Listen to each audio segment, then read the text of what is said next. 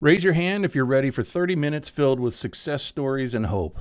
Today, I talked to Dr. Liz Hillard with the Wildlands Network about the Pigeon River Gorge I 40 corridor. You'll learn how groups like Wildlands are teaming up with state and federal departments of transportation to redesign bridges and other barriers to accommodate wildlife based on extensive data collected on wildlife movements and impediments over the years.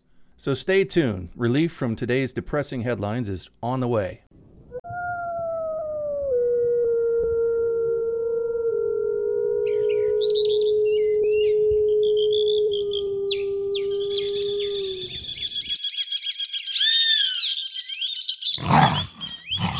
You're listening to the Rewilding Earth podcast.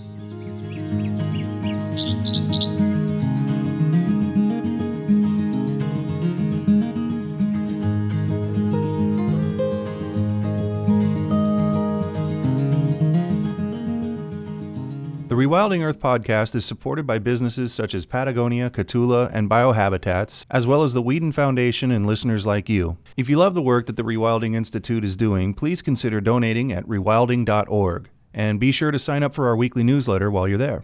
Dr. Liz Hillard is a senior wildlife biologist for Wildlands Network and helped lead and manage the study design, implementation, analysis, and report writing for road ecology research focused on the important Pigeon River Gorge Interstate 40 corridor near Great Smoky Mountain National Park in North Carolina and Tennessee. She also works to build partnerships and engage the public in wildlife habitat connectivity and conservation efforts throughout the southern and central Appalachian region. Liz currently serves on the board and as the secretary for North Carolina chapter of the Wildlife Society. We all know, and we've been hearing because it is out in the news now, the detrimental effects of roads on wildlife. And while you know tens of millions of birds, reptiles, amphibians, and mammals are killed per year on roads in the United States, this wildlife mortality from roads, or what we call roadkill, is just one part of, of the issue.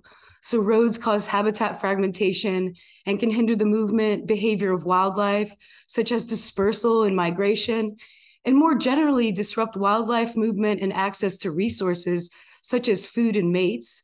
So disrupting key ecological processes that are important for survival. And so now we have all of this information. And for the last 20, 30 years, folks have really been working on solutions. And those solutions, as far as the impacts of roads go, have been creating wildlife over and underpass structures. In the last five to 10 years, so many of these projects we see mostly happening out west, starting to happen here in the east. But examples of, of true successes, not only funneling animals to potential crossings with fencing, but excluding the wildlife from the roadway. And so this is important, you know, to reduce wildlife vehicle mortality, but also there's human safety issue involved here with our larger mammals. So we see the DOTs and wildlife agencies and groups like ours, non-for-profit organizations that do research and science, you know, all coming together to try to reduce uh, vehicle collisions for wildlife, but also increase human safety on the roadways as we're understanding this issue.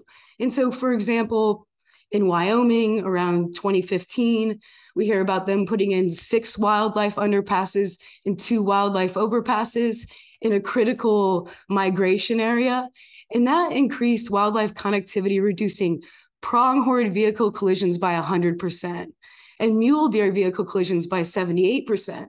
So we're just seeing by collecting the information before and after, we're seeing these being implemented and, and big successes. One of my favorites uh, examples is just in the last couple years on Interstate 64 in Virginia.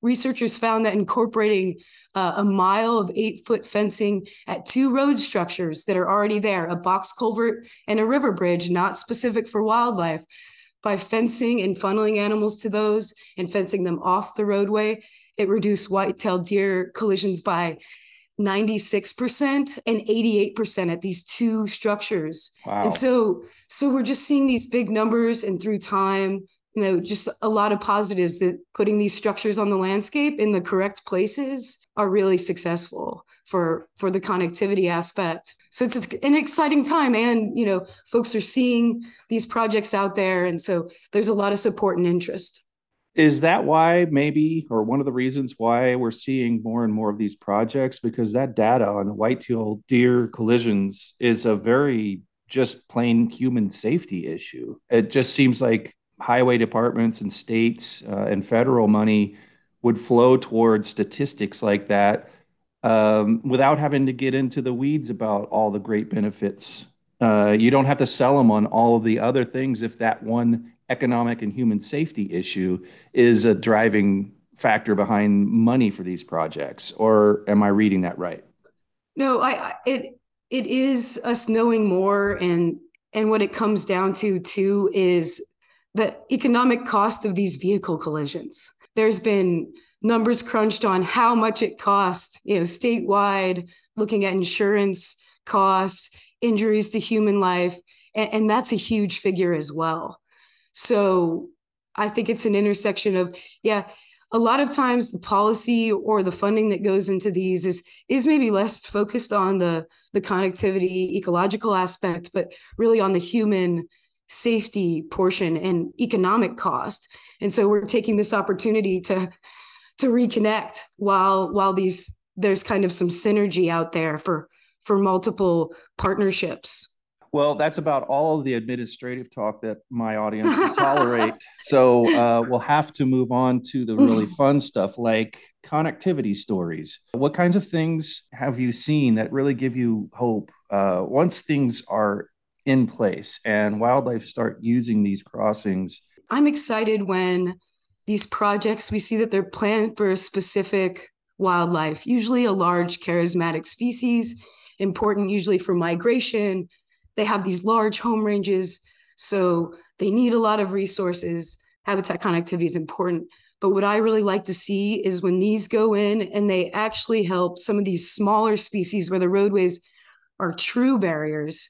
And so we see a connectivity of diverse, a diversity from, you know, our smaller, lesser knowns, but true connectivity and ability for populations on both sides of, of major roadways to interact disperse their genetics, you know, really restore from being fragmented isolated populations. So I like seeing the diversity of wildlife using these structures when they've just been pinpointed for maybe a white-tailed deer or a mule deer. Yeah, the camera stuff is fascinating. I'm sure many of our listeners have uh, tuned into uh, a lot of those uh, wildlife cams, and it really is exciting. And I, you can feel the excitement um, from people who are studying certain species or you know just general wildlife movements um, in recently reconnected areas, not just just over or underpasses, but just connectivity in general, and the delight in their in their voices is it's palpable. It's like wow, look at that! Nobody would have expected. I think it was a wildlife crossing where we discovered the coyote and the badger working together. Are you familiar with that? Yes, I'm sure yes. you are. Yes, the safe passages folks yes what, what a gem and we've had some of those too um, i didn't want to jump the gun with the pigeon river gorge project but i think my favorite crossing we saw there was um, an elevated metal culvert right? We're in a steep gorgy mountainous terrain and a lot of times the flow water under the interstate it's a large metal pipe. And you know sometimes these are bedded on the ground where animals could get in them but this part of the culvert that we're focused on with a camera, we have both the entrance and exit. Uh, we see a female bobcat jump into the the culvert, and she you see her flag her tail as a and she is flagging her tail for her young kitten to come up, and her young kitten scrambles up there, and they pass safely under the interstate using a metal culvert to move water. It's it's exciting and I mean, to add anecdotally, a project that uh, I got to work on this summer, and we're just in the process of of trying to finish up the project. We have a couple more months of monitoring. I have been so excited because we got an opportunity in Gorges State Park here in North Carolina. They put a couple small culverts under a road that they were building for a visitor center. And they were built for timber rattlesnakes in the area, uh, important research in the area. Connectivity is important for basking sites to natal dens. And, and this is just a hotspot for those animals. And they just, about 15 years ago, put in three I would say two by two foot concrete culverts under a, a not very used roadway. And I got the opportunity to monitor the, those this summer and warn my summer technician that I thought this could be really boring as we're just doing time lapse photos and motion imagery.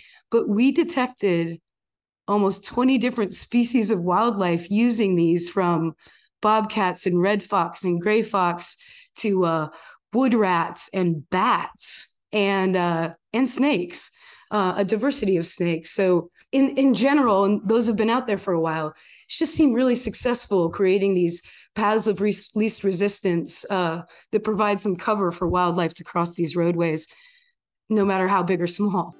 You're listening to the Rewilding Earth podcast. From humble beginnings to global conservation phenomenon, the rewilding movement continues to grow and thrive amid the greatest ecological challenges our planet has faced in 65 million years. Here's how you can join us and help return balance to nature. First, go to rewilding.org and subscribe to the weekly digest to keep up on the latest rewilding news, interviews, and art. Second, consider donating to support the Rewilding Institute's mission to rewild North America and beyond. And for extra credit, please like, subscribe, and share this podcast to help spread the word. Thanks so much for your support. So the Pigeon River Gorge project, let's let's talk about that. Give us an overview of what that is. I mean, this isn't just a wildlife crossing, it's a bunch of things. I mean, and culverts that even bats use. That's crazy. I had never heard that before. yeah, I think they might have been feeding in there on all of the, the, the insects in there. But um, so I think that's some of the bat the bat use of that structure. But an, an important thing to mention when we talk about wildlife over and underpasses being placed on the landscape is road ecology research. So understanding wildlife along the roadway, their patterns and processes that's road ecology research and it is necessary to identify you know the placement of these wildlife structures along a given stretch of highway. And so that's really the introduction to the pigeon river gorge project. Multiple agencies and non-for-profits came together and started talking in 2017 and 2018 about how this section of interstate 40 that kind of runs along Great Smoky Mountain National Park. And then we have important national forest lands to the northeast. We're having a lot of bear mortality in the area. And our group, Wildlands Network, with the National Parks Conservation Association, the National Park Service, and the North Carolina Wildlife Resource Commission, all got together and started discussing, got funding, and decided we want to really focus some research to identify where these wildlife activity hotspots and mortality spots are along this roadway so we could identify how to mitigate the effects of this road and put in solutions for increasing connectivity and also again that human safety issue. And for this project we focused on black bear white-tailed deer and elk specifically so, is there any way to describe the scope, either with the project you're working on now or uh, with other things that you've studied, other areas, just how much wildlife we're talking about? You know, the, this area of concern is of concern for a reason, and and I imagine one of the main triggers was just all the mortality on the on the roadways. Just these things become apparent from DOT statistics in some uh, ways, right? And yes, like when you're talking about a complex of solutions, you know, uh, that will show up for all of this. What kind of size and scope are we talking about in terms of just wildlife numbers that are going to uh, be protected and saved? I think overall, it's just hard to come up with a number here because that same point wildlife are being killed on the roadway, but how is it really influencing the the populations that have been fragmented or hmm. isolated mm. on a whole? So specific numbers, I don't have those, but I can say, you know, we have this whole 28 mile span of of roadway that we want to focus on, and we've got Great Smoky Mountains National Park, you know, on one side, and one of the most ecologically diverse places in North America, in the world, and we have just as important large federal protected lands on the other side of this road. So the long-term effects I think are just greater than the the numbers, but in the time, and this this is why I don't have great numbers for you either. It's hard to get at how many animals are actually being killed along the roadway. One, they move, they don't stay there. And then the only information we tend to get as researchers are collision records from state troopers, from law enforcement, sometimes maintenance records from the DOT if they're moving carcasses. In our project, we did driving surveys just once a week. And so we're probably missing a lot of things. But in the three years that we did driving surveys, it was almost 100 bears killed in that in that time period. Wow. So it's hard to tell, and things fluctuate. We have high bear mortality years. You know, they're very tied to the acorn mast here. Um, so if we and and that's of course on a cycle, right? When those are produced, and so we do know, and we see more mortality in the gorge when we have low acorn years because they're and this just signifies them moving to find resources because they're scarce here. When they're moving to find resources, they're going to interact with more roads and and we're going to see more bear mortality to get really precise uh, in podcast world, the words ginormous and holy cow are also acceptable numbers and statistics. Oh, I and appreciate that's, that. That's what I, I was getting. I really start to get the sense that um, there's a lot more movement than people might think. And for all these reasons, the acorn thing is really interesting. It's just one example uh, yeah, they have to move around. When there's a fire, I imagine, on one side or the other of a major thoroughfare, there's also another reason that you're going to see a lot of movement. What are some others that that just to give people an idea of like all the different reasons uh, wildlife does something it does not want to do? Yeah, on a loud, busy highway or underneath or you know, just experiencing that. I'm sure it's much more pleasant staying far away from that stuff for most wildlife. I, I would imagine, you know, I, I often put myself in that situation of thinking, you know, animal behavior for wildlife biologists, you know, animal behavior is so difficult to dissect and understand. It also tends to be very individualized from even animals within a species. But I worked along, I've done a lot of wildlife work and I worked along this roadside. You know, we have wildlife cameras up, doing the surveys along the road, and the amount of noise generated from the roadway uh, just got my nervous system going the whole time. I couldn't figure out why I was so nervous out there trying to concentrate to do things. And I just really imagine like these wildlife, I've got to think this is just one long giant monster with the amount yeah. of no- noise it generates. And what's difficult too out there is, you know, the roadway runs between Knoxville and Asheville, you know, that piece of roadway and the increased traffic and semi traffic and then they put jersey barriers in the middle so that traffic doesn't on either side doesn't run across but that often is a four to five foot concrete barrier in the middle of the roadway mm-hmm. so so we're talking about a bit of a wall um, and so it it was really and how they to create the road blew up the mountain and built the road in there and what was once a pretty pristine area um, so the implications are just kind of huge when we talk about just even simple connectivity efforts out there um, to get wildlife from the Smokies and from the forest lands back and forth.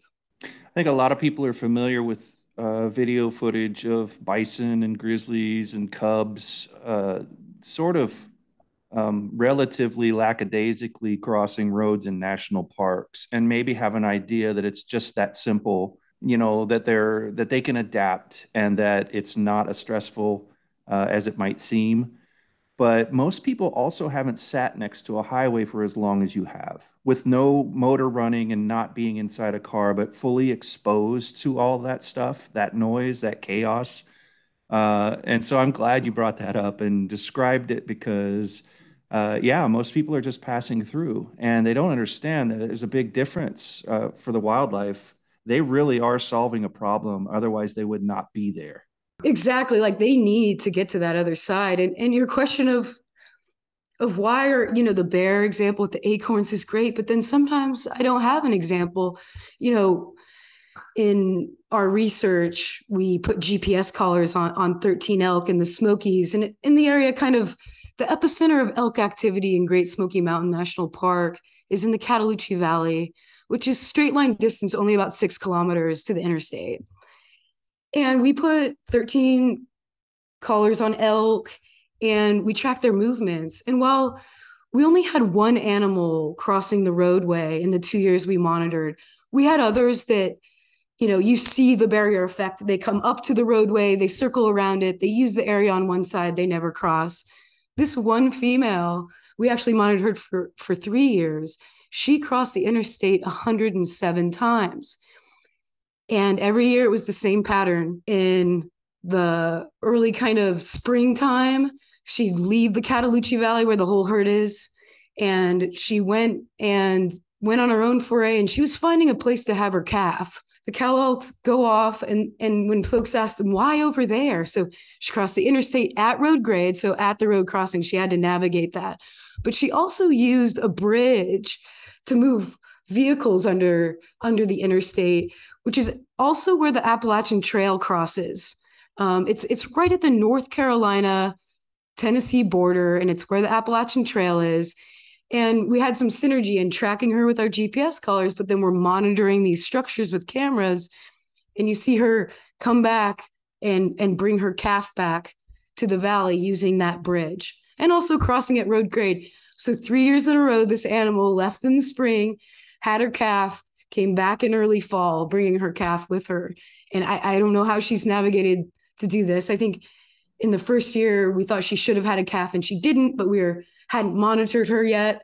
And in the, in the three years we did, she seemed to successfully do that. And I don't know why she wanted to be over there, but my simple answer is space. And, and we all need and want that, right? Yeah. Well, we were just talking uh, uh, off mic about that at the beginning here, how much we both enjoy space and people like us do. Um, one can only imagine when you're born in that kind of space how much you cherish it. And it's the only thing you pretty much primarily know.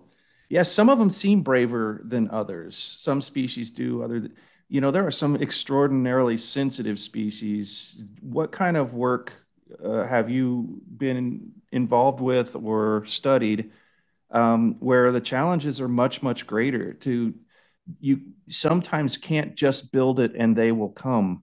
Is is the case for some species, right? Right. That is that is the case, and I think the focus there would be more on um, aquatic connectivity, um, something that gets a lot less, you know, focus. And if we imagine here in the mountains or where we are now, where water is often being needing to be conducted under roadways, well, that also fragments uh, hydrological processes. But there's often step ups.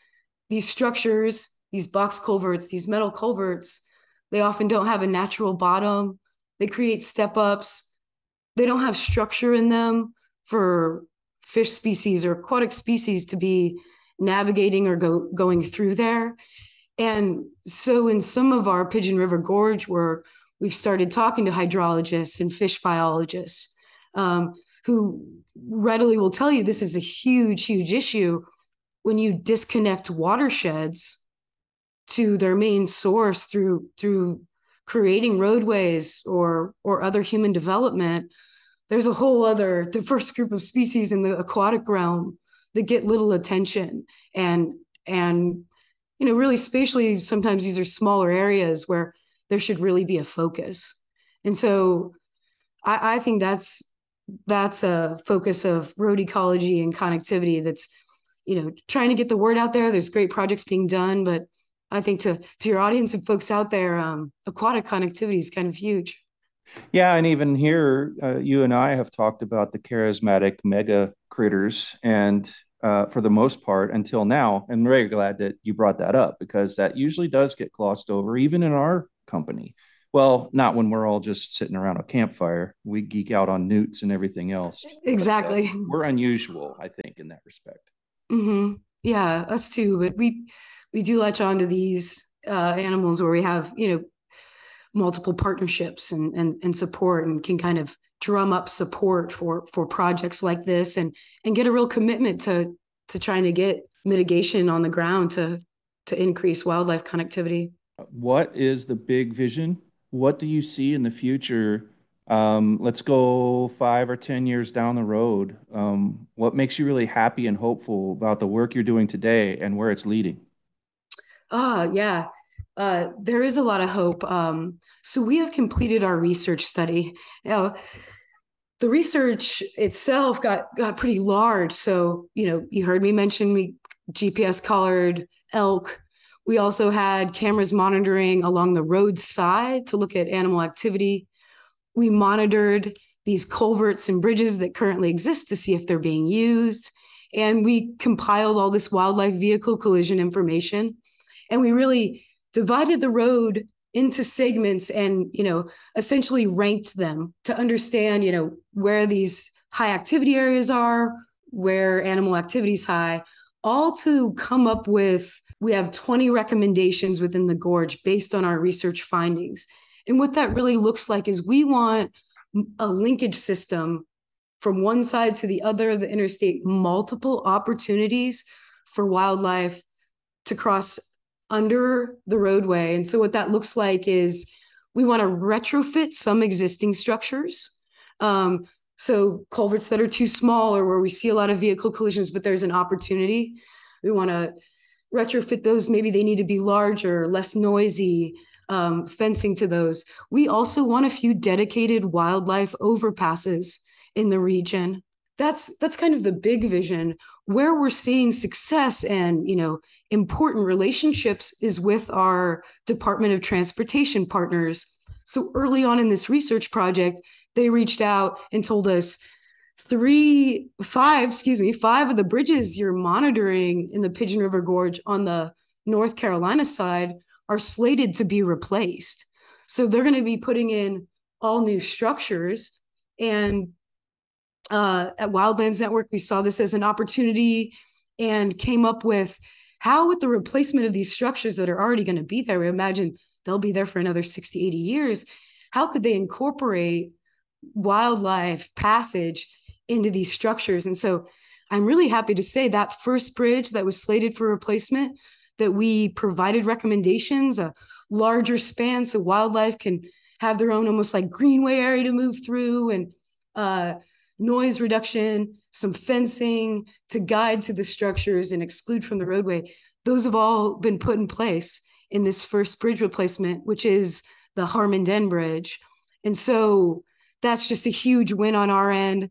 Um, you know, shout out to our North Carolina Department of Transportation partners who really took our recommendations uh, through a little relationship building and really thought we can do this and apply this. We want to see these benefits as well you know not only for the safety issue but but we're all we're all bought in and, and proud of the wildlife in our region. So it's it's been the community coming together on that that level. So that would be a, a big the big win now. The research report itself it just came out in July, and it really pinpoints with a lot of detail uh, the areas and, and how. And we're proud of that, and that's where we're drumming up legislative support um, and funding, and you know, so so there's this next phase of of trying to get these implemented. We we have such great research, you know, due to having great partnerships and support, uh, and now we're moving forward in the phase of let's get the, some of these implemented. It feels like there's a groundswell, and there has been for a while, and it's been building. And it sounds like maybe you're kind of able to capitalize on that, having a receptive DOT. And, you know, when in other areas, we are dealing with wildlife agencies that are not at all at all receptive to working with us or hearing from us or anything.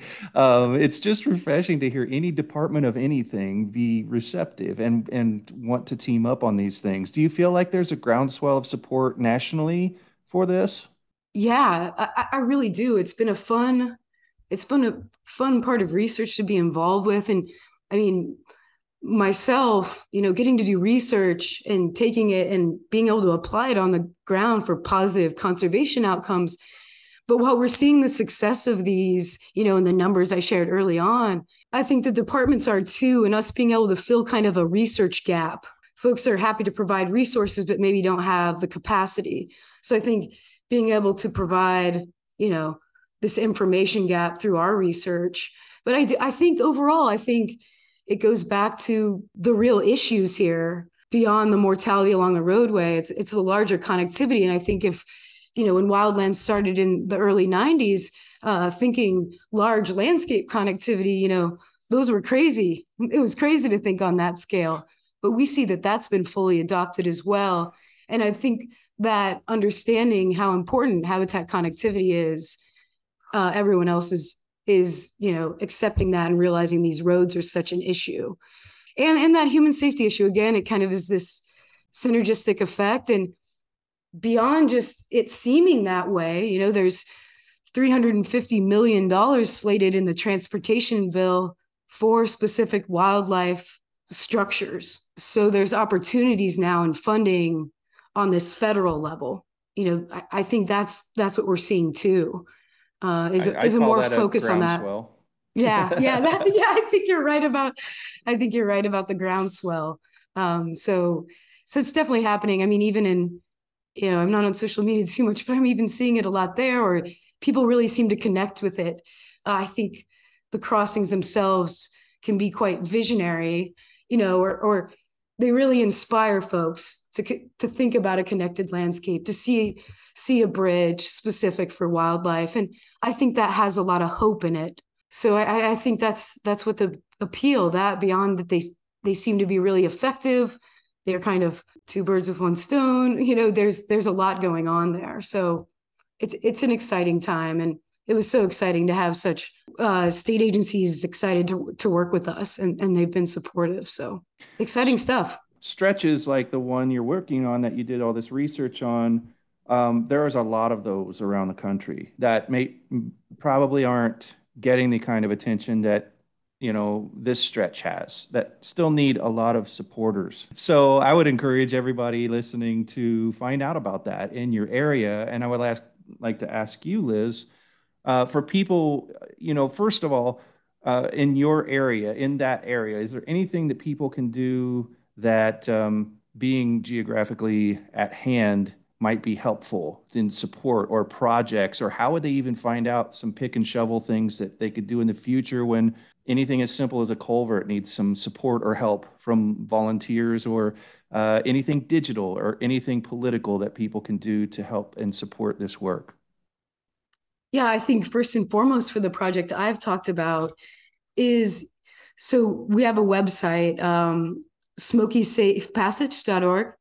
And here you can you can get the latest. So where we're gonna need a lot of folks' help is is sending letters, contacting their legislative uh, branches and offices to support work like this. But also, you know, in the future, I imagine there are going to be apps and services that help others identify or mark where they're seeing roadkill. Um, it's hard for me in, in this space to. Uh, I'd love for everyone to get out, and especially with the the turtles and the um, amphibians and reptiles crossing the roadway to drive slowly and move things. But that's that's also a danger to to humans. But I think legislative support, sharing, you know, that beyond the roadkill, the the effects of these roads on wildlife, um, and and those would be the general things. I think um, we do have a, a, donation and support button for the Smoky Safe Passage Pigeon River Gorge project on this website, uh, with some other, you know, anecdotes on how you can help. Um, but I think just having people like recognize the issue, uh, paying attention, and and if you're seeing areas of high concentration of wildlife in your backyard on your roads, you know, get a get a hold of someone regionally or locally or the wildlife agency you know we we know these places exist and it's important to know too where the the gaps in connectivity might be or protected areas in your region too just map wise and understanding you know if you're in a large public area and where we know there's a lot of wildlife diversity because of the habitat resources and major roads are are impacting those wildlife i think you know just trying to raise the lead uh, red flag on on the, the, the levels that you're comfortable with. Um, I think just knowing the real issue. Thank you so much for taking the time to be with us today because uh, I've been wanting to talk about this for a long time. And I feel like we got people caught up in a way that they're not getting in the you know generic news. And uh, you've been a great service to all of our listeners today. And thank you so so much for all the work that you do and that you plan to continue to do uh, for the wild and for connectivity Thanks so much, Jack. I, I appreciate the opportunity. I hope everyone uh, uh, enjoys this podcast. Thanks for listening to the Rewilding Earth podcast. We do what we do because of you. This podcast is supported by listeners like you who long to live in a wilder world. Please consider donating at rewilding.org and subscribe to our weekly news and article digest while you're there. To go the extra mile, you can follow and share Rewilding Earth on Instagram, Facebook, and Twitter. Bonus points for sharing this podcast with your friends. To listen to past episodes, go to rewilding.org slash pod. That's rewilding.org slash P-O-D.